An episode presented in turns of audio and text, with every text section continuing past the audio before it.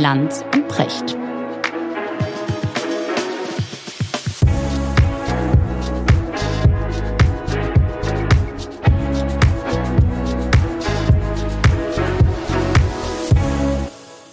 Schönen guten Morgen, Richard. Guten Morgen, Markus. Wo erreiche ich dich? Am altbewährten Ort. Das war wieder zu Hause, finde ich gut. Ich bin mhm. viel unterwegs, ne, warst du in den letzten Wochen. Ich sehe das mhm. immer, wenn ich so mitkriege, irgendwo Vorträge in St. Gallen und sonst wo und dann verteidigst du wieder welche Klimakleber und so. Jetzt wieder Schlagzeilen in der Schweiz. Hast du das mitgekriegt? Nö, habe ich gar nicht mitgekriegt. Hat sich da jemand aufgeregt? Nein, aber ich merke, wie dieses Thema die Leute so aufwühlt und, und ja. wie es sie anzündet. Ja, aber das, ich glaube, der Grund liegt einfach daran, gegen Fridays for Future konnte man nichts sagen. Ja, und also die Kinder und die machen sich Sorgen um ihre Zukunft und sie haben ja mit der ganzen Grundausrichtung haben sie auch recht. Man könnte, konnte mhm. nur sagen, wir dürfen die Schule nicht schwänzen, so wie Christian Lindner. Aber ansonsten konnte man nichts dagegen sagen. Und jetzt hat man durch diese Klebeaktionen und wo man dann ein Ding hergestellt hat, ey, da können ja Menschenleben gefährdet werden, Verkehrsblockaden sind ja auch gefährlich und Monies so weiter. zerstört werden, mein Thema. Ja, genau. Wir haben, wir haben ja ausführlich darüber ja, gesprochen. Ja, ja. Und da hat man jetzt aus konservativer Perspektive ein neues Feindbild. Ja, also der linke Klimaaktivist, der wird jetzt mit der RAF gleichgesetzt. Und diese Übertreibung, die geht mir einfach zu weit. Also ich habe ein anderes Problem damit. Ich, ich habe das Gefühl, das ganze Land ist unvorstellbar gestresst. Und irgendwie sind das immer noch so Phantomschmerzen, die kommen aus dieser hm, Corona-Zeit und so weiter. Man, man merkt erst mal so allmählich, was es da für Verheerungen gegeben hat. Das Leben ist irgendwie so anstrengend geworden. Äh, und dann äh, kommt noch diese ganze Debatte um, um Wärmewende und dann versuchst du irgendwie dein Leben in den Griff zu kriegen und versuchst morgens von A nach B zu fahren und die Kinder einigermaßen pünktlich in der Schule abzuliefern. Und, und dann gehst du zur Arbeit und machst dein Ding und und dann ist aber auch noch Inflation die ganze Zeit und es geht auch nicht weg. Und die Bahnen die, fahren nicht. Genau, und das denke ich, das ist nämlich der andere Punkt, wenn man den Leuten vorwerfen könnte, Pass auf, ihr seid einfach bequeme Säcke. Ihr wollt einfach Auto fahren. Dabei gäbe es doch sowas Großartiges wie den ÖPNV und mhm. die Bahn und so weiter. Das ist ja alles nicht so. Wir wollen alles zur gleichen Zeit äh, und merken gar nicht, dass wir das Land, dass wir die Menschen unfassbar überfordern. Und dann gehen da auch noch Leute hin und kleben sich morgens, während du dein, dein, dein Kind gerade in die Schule bringst. Und das gibt dir dann quasi den letzten Rest und dann das gibt dir den Rest, der ja. Kamm und äh, ja. platzt dir der Kamm. Ja, ja. und das, mein Thema ist, was, was bringt das der Sache? Nichts. Ehrlich gesagt, ich, ich weiß gar nicht, wie ich anfangen soll. Und ich war mir auch nicht sicher oder bin mir nicht sicher, ob wir darüber mal reden sollten. Aber vielleicht sollten wir es mal einfach mal machen. Das Erregungspotenzial, weil wir auch gerade über angestaute Aggressionen, ja, ja seiner Gereiztheit. Ger die, genau, diese, die, diese, diese, diese unvorstellbare Gereiztheit. Und die hat nicht nur was mit den sommerlichen schwülen Temperaturen zu tun. Ja, aber da erhöht sie sich nochmal. Ja. ja, da geht es nochmal nach oben. Wir sind in so einem, in so einer Dauererregtheit drin. Ja. Nimmst du das auch so wahr? Ich nehme das absolut wahr. Und, und wenn man Ursachenforschung macht ne, und sich fragt, warum ist unsere Gesellschaft so irrsinnig gereizt, dann fällt einem so vieles auf einmal ein und es fällt einem auch überhaupt nicht ein, warum diese Gereiztheit jemals wieder weggehen sollte. Ja, ja ich habe also nicht das Gefühl, das ist eine Phase, sondern ich habe das Gefühl, irgendwie unsere immer komplizierter werdende Umwelt auch die Beschleunigung all der Dinge in unserem Leben mhm. tragen dazu bei, dass diese Gereiztheit unglaublich zunimmt. Ich frage mich, welche Rolle wir dabei spielen. Diese, diese, diese Dauerschleife, diese Dauererregtheit. Je, nicht mehr jeden Tag einen neuen Skandal, alle halbe Stunden neuen Skandal. Ich, ich denke da gerade zum Beispiel an die Vorgänge auch äh, rund um Rammstein. Mhm. Das Erregungspotenzial darum, ich meine, jetzt mal ganz unabhängig davon, was da wirklich war und möglicherweise sind da schlimme Dinge passiert. Und möglicherweise mhm. sind äh, junge Frauen zu Opfern geworden und es wurden ihnen ohne ihr Wissen K.O.-Tropfen eingeflößt und es ist, äh, äh, es ist zu Vergewaltigung oder was auch immer gekommen. Ich will nur sagen, das ist doch die Aufgabe von Staatsanwälten, von Gerichten, das zu klären und dann gegebenenfalls äh, den Täter, die Täter äh, zur Rechenschaft zu ziehen. Ja. Aber was ich mittlerweile, wie soll man sagen, mit, mit, mit, so, mit so einem wirklich nur noch mulmigen Gefühl verfolge, ist, ist die Art und Weise, wie schnell wir dann medial dabei sind, erstens alles zu wissen, in einer atemberaubenden Geschwindigkeit und dann auch das Urteil klar zu haben. Und wenn das mediale Urteil erst gesprochen ist, dann ist es im Nachgang, ehrlich gesagt, fast egal, was das eigentliche, das juristische Urteil war. Mhm. Wenn das mediale Urteil gesprochen ist, bist du erledigt. Das wäschst du nicht mehr von dir ab. Ja, also das wäre ja ein berühmtes Beispiel, ne? ist ja Jörg Kachelmann, zum der ja, ja, über einen langen, langen Zeitraum medial vorverurteilt worden Richtig. ist. Wo sich weiß ich, wer da alles zu Wort gemeldet hat und eine Schauergeschichte jagte die nächsten und Alice Schwarzer wusste schon ganz, ganz genau, was das der Prototyp eines Vergewaltigers ist und, und, und. Und im Nachhinein wird er freigesprochen. Und äh, trotzdem ist dieses Image, war das nicht der und so weiter. Und die Hälfte aller Leute kennt ihn vom Wetter und die andere Hälfte kennt ihn wegen dieser Schlagzeilen. Das heißt also, du kannst ja noch so oft duschen, du wirst das nicht mehr los. Und wenn man sich überlegt, was da angerichtet wird durch mediale Vorverurteilung, müsste man ja eigentlich die Konsequenz haben und sagen, vorsichtig darüber berichten. Ja, vielleicht auch nicht gerade eine Titelgeschichte draus zu machen, wenn die Staatsanwaltschaft gerade erst mit den Ermittlungen beginnt und wir eben die ganzen Zusammenhänge und das Ausmaß gar nicht kennen. Aber in letzter Zeit häuft sich das. Der Spiegel hatte vor einigen Wochen ein Heft, da hat er vier Seiten über Till Schweiger gehabt, den er also als, als kompletten Unmenschen dargestellt hat und über den Koch Christian Jürgens, bei dem genau das Gleiche war. Also acht Seiten in einer Zeitung wie der Spiegel, Zeitschrift wie der Spiegel, die für sich Qualität in Anspruch nimmt oder Seriosität. In beiden Fällen lagen zu dem Zeitpunkt keinerlei Strafanzeigen vor. Deshalb wurde gar nicht gerichtlich ermittelt. Es war also, stand also kein echter Straftatbestand im Raum. Und dann eine komplette Vorverurteilung zu machen und aufgrund von Zeugenaussagen, die völlig richtig sein können, aber nicht müssen. Äh, das ist der Punkt. Da, da stellt man können, sich die Frage, aber nicht müssen. Genau. warum, warum macht man das? Also äh, da ist doch irgendeine Hemmschwelle, die früher mal in den Medien da war, jedenfalls in der sogenannten Qualitätspresse, die ist da gefallen. Ja, ich häng gerade noch mal Jörg Kachelmann nach, ja, gedanklich. Ich erinnere mich an ein Gespräch mit, mit einer, muss man schon sagen, einer, einer Pathologie-Legende, ja, legendärer Hamburger Gerichtsmediziner, Dr. Püschel, Professor Püschel, ist eine Instanz hier in Hamburg gewesen, ist mittlerweile im Ruhestand, war dann auch mal ähm, bei mir in der Sendung interessanter Mann, der äh, ganz früh schon in, in der ersten Corona-Phase angefangen hat, Menschen zu sezieren, die an Corona gestorben sind und der dann sehr früh auch sagte, Vorsicht, Vorsicht, diese Menschen sind nicht unbedingt an Corona, die sind zum Teil auch mit Corona gestorben und so weiter. Das war einer von, von denjenigen, die, die sehr früh auch den Zweifel äh, hatten, ob das die todbringende Krankheit wirklich ist, äh, mhm. von der wir lange Zeit dachten, dass es ist. Und der dann auch darauf hinwies und sagte, pass auf, das ist eine gefährliche Krankheit, aber es gibt bestimmte Merkmale, die ich dann immer wieder sehe, äh, äh, zum Beispiel sehr übergewichtige Menschen, die dann ein besonderes Problem kriegen und so weiter. Das hat er alles bei sich auf dem Seziertisch da gesehen. Mhm. Und der, ich, ich habe nach der Sendung, ich, ich darf das mal ausplaudern, ein, ein Gespräch mit ihm geführt, genau über den Fall, über Jörg Kachelmann. Und er sagte, ich habe mir diese Bilder angesehen, die Beweismittel sozusagen für diese vermeintliche Vergewaltigung, diese angebliche Vergewaltigung. Und er sagte, anhand dieser Bilder hätten wir hier in Hamburg niemals ein Verfahren eröffnet. Niemals. Weil diese Bilder gaben das nicht her. Es war völlig klar. Das heißt, das Verfahren ist am Ende eröffnet worden wegen des medialen Drucks? Ich sag mal so, ich, auch da kann man nur spekulieren, aber man hat schon das Gefühl, da, da gibt es eben genau das, das, was ich meine, dieses ungute Zusammenspiel sozusagen aus, aus äh, Justiz und am Ende auch Medien. Äh, ich muss jetzt aufpassen, wie ich formuliere, aber auf eine Art ein sich durchaus auch selbst erhaltendes System, wenn es schlecht läuft, ein gutes System, wenn es sozusagen äh, wechselseitig dafür sorgt, dass der ein und der andere den Job macht. Aber das kann eine fatale Sogwirkung nach unten entfalten, mhm. Ne, wenn man das Gefühl hat, okay, da habe ich jetzt das ist jetzt ein ganz berühmter Mann, das könnte der Fall meines Lebens werden und den bringen wir jetzt zur Strecke. So. Ja, also und, und ich kann nur, ich genau. kann nur Püschel zitieren, der sagte, wir hätten, wir hätten das Ding niemals zur Anklage gebracht, weil es war völlig klar, das ist ganz, ganz dünnes Eis. Und dann haben die sich da immer tiefer rein verrannt, ja, die, die Staatsanwaltschaft Mannheim war das, glaube ich, und haben immer weitergemacht und weitergemacht.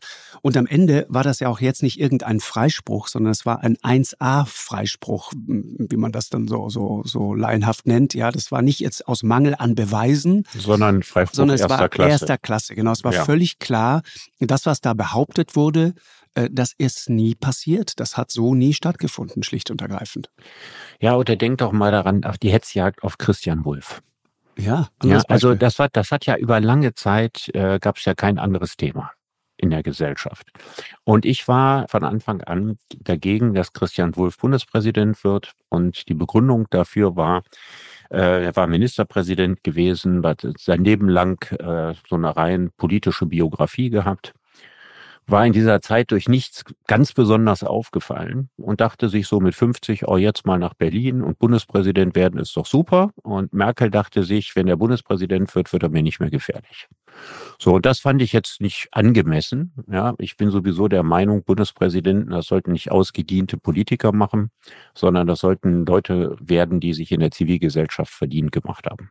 Das ist meine Ansicht, die habe ich auch damals präsentiert und habe in diesem Kontext damals sowohl im Spiegel wie in der Zeit lange Essays geschrieben, die sich gegen diesen Kandidaten ausgesprochen haben. Das heißt also, ich hatte keine Sympathien für ihn. Als es dann losging mit seinem Häuserkredit und äh, in eine Hexenjagd entbrannt ist, bis hin am Ende zum Bobbycar und zu irgendeiner Hotelrechnung, wo irgendjemand mal 200 oder 300 Euro für ihn bezahlt hat, irgendein Filmproduzent. Ich meine, da, das war eine Hexenjagd unglaublichen Ausmaßes, die da, die da stattfand. Dazu wurde ja noch seine Lebensgefährtin denunziert, das was ja dann dazu geführt hat, dass Günther Jauch äh, dann in der Talkshow gefragt hat, ob es stimmt, dass die Bildzeitung seine Frau wegen deren Vergangenheit erpresst. Damit wurde die ganze Sache überhaupt erst in die Öffentlichkeit gebracht. Ja, da wurden also diese miesen Gerüchte, die da gestreut wurden, auch noch so geheiligt im Grunde genommen. Also man muss sagen, was sind das für unfassbare Vorgänge, die damals waren? Und ich habe mich an alledem überhaupt nicht beteiligt, weil ich dachte, hier wird einem Menschen, der wie, mir, wie gesagt, nicht besonders sympathisch war, ich hätte mir einen anderen Bundespräsidenten gewählt, der wird hier medial wegen Kinkerlitzchen abgeschlachtet und das war so die Rotte hatte, ne? So Mhm. richtig die Meute habe ich auch geschrieben und Meute ist hier der richtige Ausdruck, ja? Das sind so wie so eine Reihe Hunde, die da so die Blutspur aufgenommen haben und sagen, wir finden dann noch das entscheidende Detail, über das er schließlich gefällt. Und dieses Detail ist nie gefunden worden, sondern er ist zurückgetreten, weil er die gesamte Presse gegen sich. Das ist richtig. Er ist ja. zurückgetreten, weil er sein Image in der Öffentlichkeit ruiniert war, ohne dass man allzu viel Brauchbares gefunden hätte, was dafür ein Grund sein könnte. Mhm. Ich, weißt du, was ich an, an Christian Wulff so bemerkenswert fand, aber das nur ganz kurz in Klammern, weil es jetzt gar nicht das Thema ist. Aber was ich interessant fand, war, wie er im entscheidenden Moment den Rücken gerade gemacht hat. Der hatte ja die Chance, äh, gegen sozusagen ein, ein Teilgeständnis, was auch immer, und dann ein, ein Bußgeld und so weiter, auf eine Verfahrenseinstellung. Und das hat er nicht gemacht, Mhm. Natürlich nicht. sondern hat sich gerade gemacht und hat gesagt, pass auf, nein, das ziehen wir jetzt mal bis zum Ende durch. Mhm. Und das ist der eine Teil, den ich interessant finde an diesem Fall. Ich finde aber auch den zweiten Teil interessant. Und deswegen bin ich da immer so ein bisschen hin und her gerissen. Weißt du, ich komme aus einem Land, in dem äh, gerade Silvio Berlusconi gestorben ist. Und, und der im Grunde sozusagen den, den, den, den staatlich legitimierten Beschiss und Betrug eigentlich so richtig gesellschaftsfähig gemacht hat. Es war immer so, es war nicht so das Ding, guck mal, wie peinlich ist das denn wieder und was für eine Sauerei ist denn das wieder, sondern es war irgendwann das Gefühl, äh, das ist ja ein wahnsinnig smarter Typ. Äh, Warum kommt der mit alledem davon? So gerissen wäre ich auch gerne. Mhm. Das war irgendwann das Gefühl. Und dieses Gefühl, ja, da wurde Politik zur Unterhaltung. ja, Ne? aber man, nicht nur man hat ihn Unterhaltung. nicht, man hat nicht mehr, nein, aber aus der, in der Rezeptionsperspektive, dass er eine Menge Mist angerichtet hat, ist das eine. Aber er wurde von vielen Leuten so unter dem Gesichtspunkt, das hat er heute wieder Lustiges gemacht. ja, äh, ja, Ja, ja, Bunga, aber auch so, Bunga ah, ah, und so weiter. Bunga ja. Bunga, aber ein Hund ist er schon, also muss man Ja, ihm lassen, ja, also Respekt. genau. Was, Ja, für, was genau. für ein, ein cooler Sack, Was für ein aus, das, ausgeschlafener, ja, ja, Genau. genau. dass, er, dass er das alles macht und so weiter und auch die Steuerhinterziehung und der Herr Pforrer, die Camorra, der Minister und so und alle wie Geschwister und alles geht so irgendwie durch Äh, und am Ende sagt man aber, ganz bewundert, also wer das wieder gemacht hat, das wüsste ich auch gerne mal. Und, und so gerissen wäre ich auch gerne mal. Und diese, diese Stimmung, diese Atmosphäre ist in Deutschland äh, so nie entstanden. Und Christian Wulff war eben, ne, ich, ich glaube, dieses ganze Verfahren hat ungefähr 20 Millionen gekostet. Also Steuerzahler, 20 Millionen, muss man sich mal vorstellen. Und und das wurde gemacht. Und am Ende kommt ein Bobbycar dabei raus. Und ich habe oft gedacht, was für ein Wahnsinn und gleichzeitig aber auch wie gut. Weil es für jeden der in politischen Spitzenämtern ist, wirklich der sachdienliche Hinweis ist, versuch's erst gar nicht. Wir haben euch auf dem Schirm und wir werden euch notfalls auch zur Rechenschaft ziehen. Und deswegen haben wir, glaube ich, in Deutschland eine weitestgehend nicht korrupte politische Klasse, was ein riesiges, äh, ein, ein riesiger Vorteil äh, dieses Landes ist. Also Markus, wenn du sagst, äh, das Positive daran ist, dass man heute als Politiker eigentlich keine Chance mehr hat, korrupt zu sein, falls das stimmen sollte. Aber um welchen Preis er kauft? Ja, das um den Preis wahr. er kauft, dass auf der, auf der anderen Seite Kleinigkeiten, Kinkerlitzchen zu einer generellen Misstrauenserklärung führen, bis hin dazu, dass, die, das Image eines Menschen vollständig runterzuputzen. Das ist im Fall von Christian Wulff passiert. Ja, mein Punkt war aber gerade der, äh, der juristische Teil. Ne? Ich, ich finde es gut, dass wir eine Justiz haben, die hinguckt. Das finde ich gut, weil das Gegenteil davon ist Bunga Bunga. Und ich finde es gut, dass das nochmal die juristische Seite, was medial dann daraus wird und wie sich das verselbstständigt und welche, welche horrenden Schlagzeilen das dann äh, nach sich zieht und, und, und dich dann so zerstört, was dein, dein, dein Bild in der Öffentlichkeit angeht, dass du dich eigentlich am besten äh, nie wieder irgendwo blicken lass, lässt, ja, das ist, steht auf einem ganz anderen Blatt. Aber die juristische Auf genau hinzugucken. Ich sag mal, Italien hätte es gut getan, wenn die in all den Jahren sehr genau hingeguckt hätten. Mittlerweile tun sie es und es tut dem Land erkennbar gut. Ja.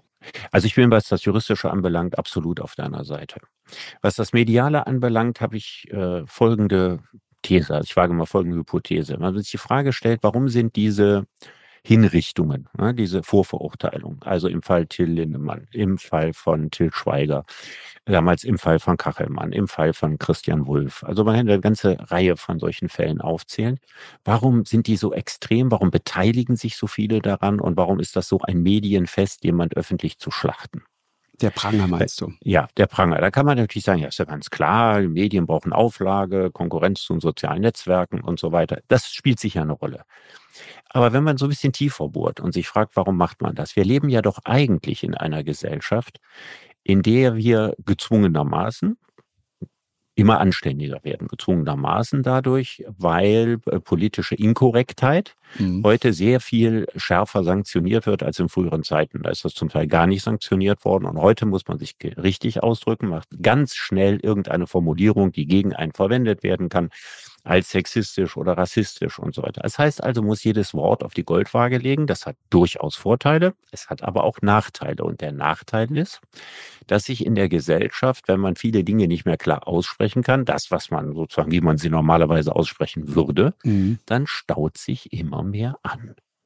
Und dieses Angestaute, das darf man dann rauslassen, wenn die Medien jemand zum öffentlichen Abschusspreis gegeben haben. Und dann, ja, dann wird sozusagen kompensatorisch, da hat einer die Regeln nicht eingehalten. Ja, was ich jetzt unter Zwang und Druck und Mühe und Nörgeln machen muss, ja, und der hat's nicht und dann ist das so entlastend, weil dann brauche ich mich überhaupt nicht mehr zusammenreißen. Auf den kann ich schimpfen und einschlagen und den fertig machen und so, bis ich dann wieder so auftanken kann und dann wieder muss ich dann wieder aufpassen, dass ich nichts sage und so. Also ich glaube, es hat eine Entlastungsfunktion und das erinnert mich sehr stark ans Mittelalter. Ja, diese öffentlichen Hinrichtungen auf, auf, auf Jahrmärkten oder jemand an einen Pranger stellen. Da wird jemand an einen Pfahl gebunden und alle mhm. dürfen vorbeigehen, ja, und dürfen den anspucken. Und das ist so ein bisschen das, was hier im Augenblick passiert. Da bricht sich so, so ein archaisches Bedürfnis, äh, bricht sich da Bahn. Also das ist ein, ein, total interessanter Punkt, an dem du gerade bist. Also diese, du meinst, diese politische Korrektheit führt auch tatsächlich zu, zu dieser berühmten Verengung des, des Meinungskorridors. Also leben wir wirklich in einer Gesellschaft, in der wir nicht mehr alles so sagen dürfen? Naja, also man darf natürlich alles sagen, aber man muss natürlich schon bei relativ kleinen Konformitäts- oder Normverstößen mit sehr heftigen Reaktionen. Das meine ich. Und das führt ja. dann in der Konsequenz dazu, dass dieses Gefühl entsteht, man kann und darf nicht mehr alles sagen. Weil natürlich dürfen wir das auf dem Papier, wir haben Meinungsfreiheit und ich, ich ja, weiß nicht. natürlich dürfen wir das auch unter Freunden und das dürfen wir, wenn wir ja, mit den richtigen Kumpels beim Bier sicher. zusammenstehen, ja? dürfen wir das vielleicht auch, wenn wir irgendwie wissen, die sind ja jetzt da auch nicht so hypersensibel oder so. Aber Aber wir dürfen, müssen zumindestens, wenn wir uns in der Öffentlichkeit befinden, sehr, sehr, sehr genau formulieren, weil eine einzige Formulierung kann schon ausreichen, dass ein mediales Feuerwerk entfacht wird. Mhm. Ich habe ähm, mal eine Studie äh, in die Hände gekriegt, von äh, zwei Sozialwissenschaftlern, Matthias Revers und Richard äh, Traunmüller die eine Studie gemacht haben über die Beschränkung der Redefreiheit. Die ist äh, im September 2020 erschienen in einer äh, Kölner Zeitschrift für Sozialpsychologie. Uh, und haben sich Hochschulen angeguckt, genau zu dem Thema. Und der, der wirklich traurige Befund, knapp 1000 befragte Studenten aus dem mehrheitlich linken Spektrum möchten gar nicht erst mit divergierenden Ansichten, wie es dann da so schön heißt, behelligt werden. Und die Hälfte der Befragten ist sogar dagegen, Redner mit abweichenden Meinungen zu den Themen Islam, Geschlecht und Zuwanderung an der Hochschule zu dulden. Mhm. Noch höher ist der Anteil derer, die Abweichlern keine Lehrbefugnis zugestehen und wiederum ein Drittel möchte, dass diese Bücher, also Bücher solcher Leute, aus den Bibliotheken verschwinden. Mhm. Das ist irre.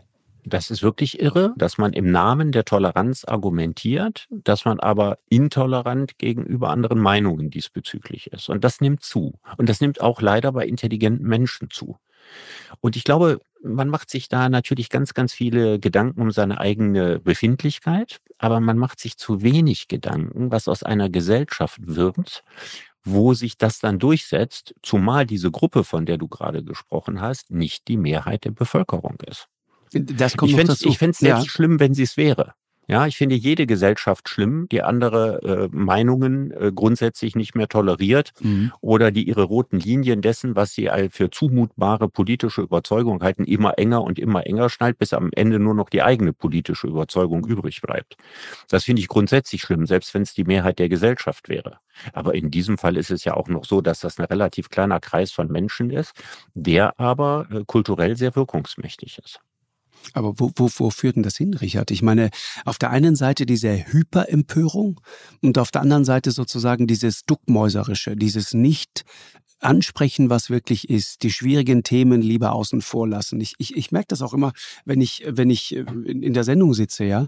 Wenn, wenn wir bestimmte Themen äh, plötzlich streifen, dann merke ich, wie, wie sich Leute schon zum Teil halb in ihren Stuhl reinducken, weil sie bloß nicht möchten, dass diese Frage zum, weiß ich nicht, zu einem schwierigen Tatbestand, äh, Thema Migration, äh, Thema äh, Probleme bei der Integration von Menschen zum Beispiel, mhm. Überforderung der Gesellschaft, selbst darüber zu reden, fällt so vielen unendlich schwer. Das Schwierige ist, dass sowohl als auch Meinungen, die man zu solchen Themen ja haben kann. Ja, wo man also sagen kann, natürlich gibt es äh, Menschen mit Migrationshintergrund, die straffällig werden. Man darf, muss sich die Frage stellen, warum darf das dann nicht benannt werden und so weiter.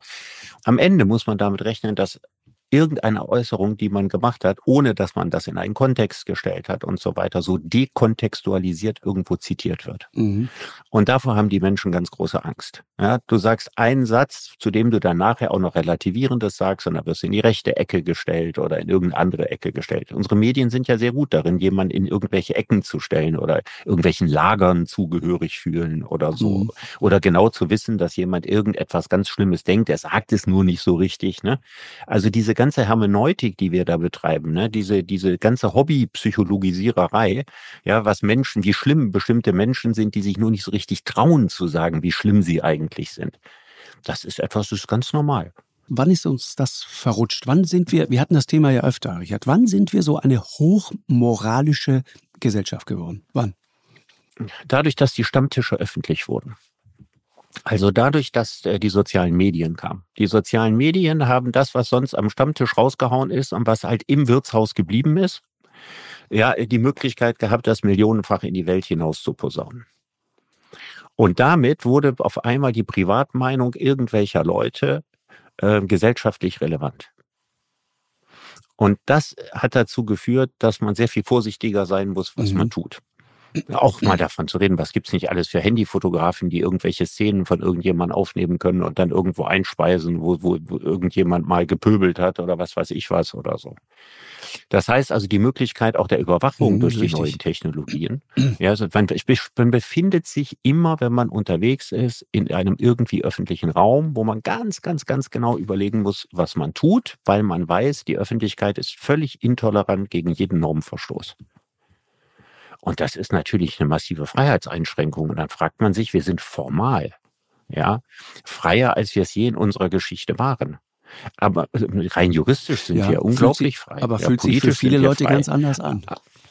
Ist, nee, die, die, die sozusagen die Selbstzwänge, die nehmen immer stärker zu. Und jetzt können wir den Bogen schließen. Wenn die Selbstzwänge immer stärker zunehmen, dann wird das irgendwie in den Untergrund der eigenen Psyche gedrängt. Ja? Wer immer korrekt mhm. und sowas sein muss und nie irgendwo mal sich da entspannen oder irgendwas machen kann oder am Laster frönen oder so, das staut sich an. Und da hast du eine Erklärung unter mehreren für unsere Gereiztheit. Also da dreht mhm. sich das Ganze doch im Kreis. Und die Gereiztheit ist wiederum der Grund dafür, dass Normverstöße öffentlich so mhm. angeprangert werden. Aber dieses, dieses Hochmoralische, das hast du ja mittlerweile auf allen Ebenen, ne? Das hast du in der Politik, das hast du gesamtgesellschaftlich, dieses moralisch makellos zu sein. Ist das etwas, würdest du sagen, das vor allen Dingen auch ein deutsches Phänomen ist oder ist das ein westliches Phänomen? Ist es, was ist es? Wenn ich das so genau wüsste. Also ich weiß auf jeden Fall, dass früher äh, das Privatleben von Politikern in der Presse weitgehend tabu war. Mhm. In Deutschland. Ja, man wusste bei Willy Brandt, da wurde der politische Gegner gelästert, ne, dass da wohl ziemlich viele Frauen gab und dass er auch sehr viel Alkohol getrunken hatte. Das wurde mal so gelegentlich blitzte das mal irgendwo als Kritik auf. Aber ich habe mich sehr gewundert, noch so in den 80er Jahren, wo ähm, das Privatleben von Politikern, irgendwelche Affären und, und Eheprobleme und sowas von der Boulevardpresse in großen Lettern ausgeschlachtet wurden. Und da habe ich mir damals noch gesagt, das kann in Deutschland nicht passieren. Und ich glaube, das erste Mal, dass mir aufgefallen ist, es ist jetzt hier anekdotische Evidenz, ja. Also wahrscheinlich gibt es noch irgendwie andere Beispiele oder frühere Beispiele, dass ein Politiker wegen seines Privatlebens in die Schlagzeilen gerät, war, glaube ich, als Seehofer ein uneheliches Kind hatte.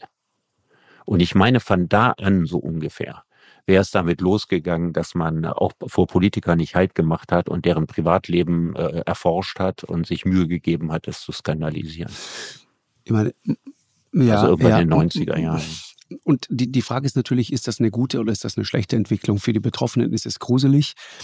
Die, ich kann daran nichts äh, Gutes nee, Genau, was ich, was ich nur meine ist, ist es nicht sozusagen, gerade wenn es um, um Politik geht, ist es da möglicherweise vielleicht dann doch auch Aufgabe von Medien zu sagen, okay, der redet am Sonntag so und in Wahrheit macht er aber am Freitag ganz andere Dinge? Nö. Finde nee, ich frage nicht. nur. Also ich finde, ja. ich, ich, ich, messe, ja, ich, ich messe einen Politiker an dem, was er als Politiker leistet. Und nicht an, an der Frage, ob er ein guter Vater nee, die Frage ist. ist wenn, äh, nee, das meine ich nicht. Aber wenn er sich inszeniert, öffentlich inszeniert, das meine ich jetzt nicht in Bezug auf Horst Seehofer, ganz generell inszeniert. Ja, wenn er sich jetzt als Moralapostel äh, hochspielt und so weiter, und dann stellt sich am Ende raus, ähm, äh, es gibt keine Verfehlung, die ihm fremd ist. Also wenn wir solche sozusagen solche mhm. krasse, krassen Beispiele hätten. Na, also wenn, wenn jetzt äh, Donald Trump hingehen würde und würde puritanische Eheideale vertreten oder sowas alles oder so. Also wenn sich jemand auf lächerliche Art mhm. und Weise unglaubwürdig macht. Aber ansonsten finde ich, ist das Privatleben von Politikern das Unwichtigste überhaupt. Und das gilt das eigentlich für jeden, ne? auch ne? für, jeden. Für, für, Künstler. Mein Gefühl ist dieses sozusagen an den Pranger stellen. Und zwar ohne wirklich zu wissen, was eigentlich Stand der Ermittlungen ist. Gibt es polizeiliche Ermittlungen? Gibt es eine Anzeige? Gibt es eine Anklageschrift? Gibt es, äh, gab es eine Verhaftung? Ja, was an, etwas anderes ist als eine Festnahme. Das geht ja heutzutage auch alles immer direkt so durcheinander. Ja, der wurde verhaftet, denke nee, der wurde erstmal festgenommen. Das ist ein großer Unterschied. Juristisch, ja, ob du verhaftet worden bist oder festgenommen worden bist. Äh, und ich habe das Gefühl, das kippt so mit, mit Harvey Weinstein. Weinstein ist so ein Fall, ich das Gefühl, seitdem kann man mit so etwas durchkommen. Seitdem kann man massive Anklagen einfach in die Öffentlichkeit bringen, ohne sie genauer belegen zu können, was in dem Fall auch schwer ist. Aber wenn es dann glaubwürdig passiert mhm. und im Fall von Weinstein auch noch so ein hervorragendes äh, äh, Beispiel für, für, für tatsächliche Vergehen so. und in seiner ganzen Art sozusagen ich wollte gerade sagen, genau, das, das Klischee hat. sozusagen, ja, genau. der Klischee-Bösewicht, also so, so, so wie er es in seinen eigenen ja, ich Filmen... Meine, bei genau. Hollywood im Film, in seinem eigenen ja, Film... Ja, wahrscheinlich gesagt, mach es nicht so, weil es ist zu, zu viel Klischee. Das kann so eigentlich gar nicht sein. Ja, ja, genau. zu dick genau. aufgetragen. Aber will nur sagen, so, und dann kommt das ins Rollen und plötzlich stellt sich raus, ach guck mal, da ist ja viel, viel, viel, viel mehr mein Harvey Weinstein, du erinnerst dich, war Ronan Farrow, der, der, der Sohn von Woody Allen, der das ähm, ins Rollen gebracht hat. Und der einfach mal die Geschichte erzählt hat, die offenkundig ganz viele schon ganz, ganz lange wussten. Und, und hat einfach dieses Schweigekartell zerstört und zerschreddert und zertrümmert. Mhm. Und man muss doch sagen, eigentlich an dem Punkt der Allgemeinheit und auch der Sache der Frauen vor allen Dingen einen wirklichen Dienst erwiesen ohne wahrscheinlich den letzten perfekten Beweis zu haben. Beweis zu haben. Also das ist, mhm. ne, deswegen will ich nur sagen, der, der, der Grad ist ja, ein sehr, das, sehr schmaler. Also du hast ja, du hast ja, das ist ein schmaler Grad und es ist auch schwierig. Ne? Deswegen könnte man auch nicht durch eine veränderte Rechtslage äh, da jetzt mhm. sagen, wir müssen den Medien weniger Spielraum geben und dass man schneller und leichter klagen kann und so.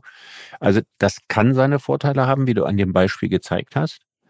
Ja, aber ich meine, es ist doch dann dem, dem Reifegrad der jeweiligen Journalisten äh, zuzutrauen, äh, abzuwägen, ob es sich hier wirklich um einen Fall Weinstein handelt oder nicht. Und wenn das zu einem Zeitpunkt ist, wo man kaum was in der Hand hat, weil eben auch juristisch manchmal noch nicht mal Anklagen vorliegen, ja, das ist, ja, dann kann man keine vier genau Seiten über was ausbreiten. Also es ist die Verhältnismäßigkeit ja, der Mittel. Vielleicht ist das abschließend, Richard, ist das eigentlich das Thema, über das wir reden? Ist, ist das genau der, der wichtige Gedanke, um, um den es geht? Die Verhältnismäßigkeit stimmt nicht mehr. Wir schießen immer komplett übers Ziel hinaus. Es gibt nur noch katastrophal ja. schwarz oder blütenreine weiße Unschuld. Also feiern und großartig finden äh, und dann aber vom Sockel stoßen und komplett zerstören. Siehe Rammstein. Ja, ich glaube, dass das tatsächlich so ist und dass diese böse Lust an der Zerstörung, ja, dass die sehr, sehr ausgeprägt ist aus dem möglicherweise aus mhm. dem von mir vorhin genannten Grund der unterdrückten äh, Affekte, ne, die man nicht rauslassen kann und dass man sich bei der Gelegenheit, wo es legitim ist, Affekte rauszulassen, dass sich auch nochmal richtig gerne voll daneben benimmt, weil einem nichts passieren kann, weil dann entspricht es der Norm, dass man sich dann daneben benehmen kann und dass man die Affekte das geht dann und, das, ja. und ich finde, ich finde das eine so ungesunde Kultur und wenn wir am Anfang darüber gesprochen haben, wir leben in dieser gereizten Gesellschaft. Ich meine, diese Gereiztheit wird ja dadurch immer nur weiter befördert und weiter befördert und weiter befördert. Und wenn die sich noch weiter steigert, ja, das ist im Hinblick auf den sozialen Kit und auf den sozialen Frieden und so weiter in unserer Gesellschaft alles und, und keine ist es, guten Entwicklungen. Abschließend gefragt, ist es das Thema, dass sozusagen Gefühle plötzlich so unfassbar wichtig geworden sind und Fakten gar nicht mehr so entscheidend. Also ich, du erinnerst dich, mhm. Edmund Stoiber hat, hat das, glaube ich, als erster ja. messerscharf erkannt, der große Philosoph. Und hat immer mal gesagt, in der Politik mhm. sind Emotionen Fakten. Gefühle sind in der Politik Fakten. Und das, das, und ich glaube, er hat da einen total guten Punkt. Ich weiß, noch einmal kurz zurück zu Jörg Kachelmann. Wann immer ich versucht habe, ihn zu verteidigen und zu sagen, pass auf, aber juristisch, es geht um das Juristische. Was wirft man dem Mann vor? Da ja. ist nichts. Und er ist jetzt auch freigesprochen worden. Der Satz, der immer kam, war, egal, der hat es in jedem Fall verdient, weil der hat Frauen schlecht behandelt. Ich denke, ja, aber das hat doch damit nichts genau. zu tun. Genau. Am Ende bleibt die Vorverurteilung stehen, auch wenn, wenn der Gegenstand äh, für, für die ganze Empörung sich als nichtig herausgestellt hat. Und das äh, ist völlig richtig, was du sagst. Also wir haben ja in unserer abendländischen Kultur die Gefühle über Jahrhunderte und äh, aber Jahrhunderte unterdrückt. Und das ging ja bis weit in, ins 20. Jahrhundert hinein. Noch in den 60er, 70er Jahren. Ja, also die, die Anzahl der Männer, die da frei über ihre Gefühle geredet haben, außer beim siebten Bier, die waren ausgesprochen gering. Männer redeten nicht über Gefühle. Politiker redeten schon mal gar nicht über Gefühle. Aber ganz und gar nicht. Das hätte sie irgendwie als schwach und albern dargestellt. Man musste sich als Politiker immer als großer Checker, der rational alles durchdringt und weiß, was er tut und Mann der Tat und so weiter. Ja.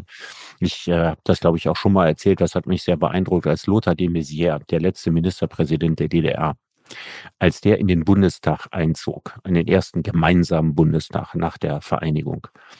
Da wurde er gefragt, wie fühlen Sie sich? Und der fand, das war die dämlichste Frage, die ihm je gestellt worden wäre. Er meinte, ich bin nicht zum Fühlen hier hingekommen, sondern zum Arbeiten. Großartig, es passt so zu ihm. Ja, es passt so wunderbar ich zu ganz ihm. schnell, muss ich dir erzählen, ähm, äh, Lothar de Maizière, mit dem äh, stand ich irgendwann mal in seiner Datsche auf einem Bootssteg an einem, in einem dunklen See südlich von Berlin. Und äh, da war kein Mensch da und wir haben ein Interview gemacht. Und plötzlich tritt aus einer Nachbardatsche ein junger Mann auch auf diesem Bootsteg heraus. Und ich sagte zu ihm, kennen Sie den? Ist das Ihr Nachbar? Und er sagt, ja, ja, klar, das ist der Sohn von Mielke.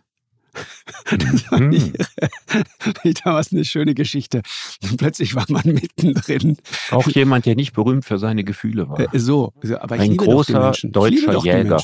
Ich liebe ja, ein, doch die Menschen. Ein großer deutscher Jäger. Ja, genau, das war sein einziger ja. Gefühlsausbruch. Genau, da war er nicht mehr ganz Herr seiner Sinne. Ich, aber ich liebe doch die Menschen. Er hat gar nicht genau. verstanden, was ihm da, was ihm da widerfährt. Ja. Richard, ja, spannend. Das, das ist ein Thema, das einen echt nachdenklich zurücklässt und äh, wie du sagst, irgendwie das Ding wieder zurückzudrehen äh, ich glaube, dass das nicht geht. Das kann ich mir auch nicht vorstellen. Aber ich, ich fürchte, wir werden so nicht weitermachen können. So, so geht's auch nicht. Äh, irgendwie werden wir einen besseren Weg finden müssen, weil ansonsten werden die Verhärtungen äh, immer weiter zunehmen und wir zerlegen uns irgendwann wirklich gegenseitig. Und das kann es nicht sein. Das ist ein besseres äh, und traurigeres Schlusswort hätte ich nicht sagen können. Also, in diesem Sinne, Richard. Bis zum nächsten Mal. Danke dir sehr. Bis bald. Tschüss, Markus. Ciao, ciao, ciao. Eine Produktion von M hoch 2 und Podstars bei OMR im Auftrag des ZDF.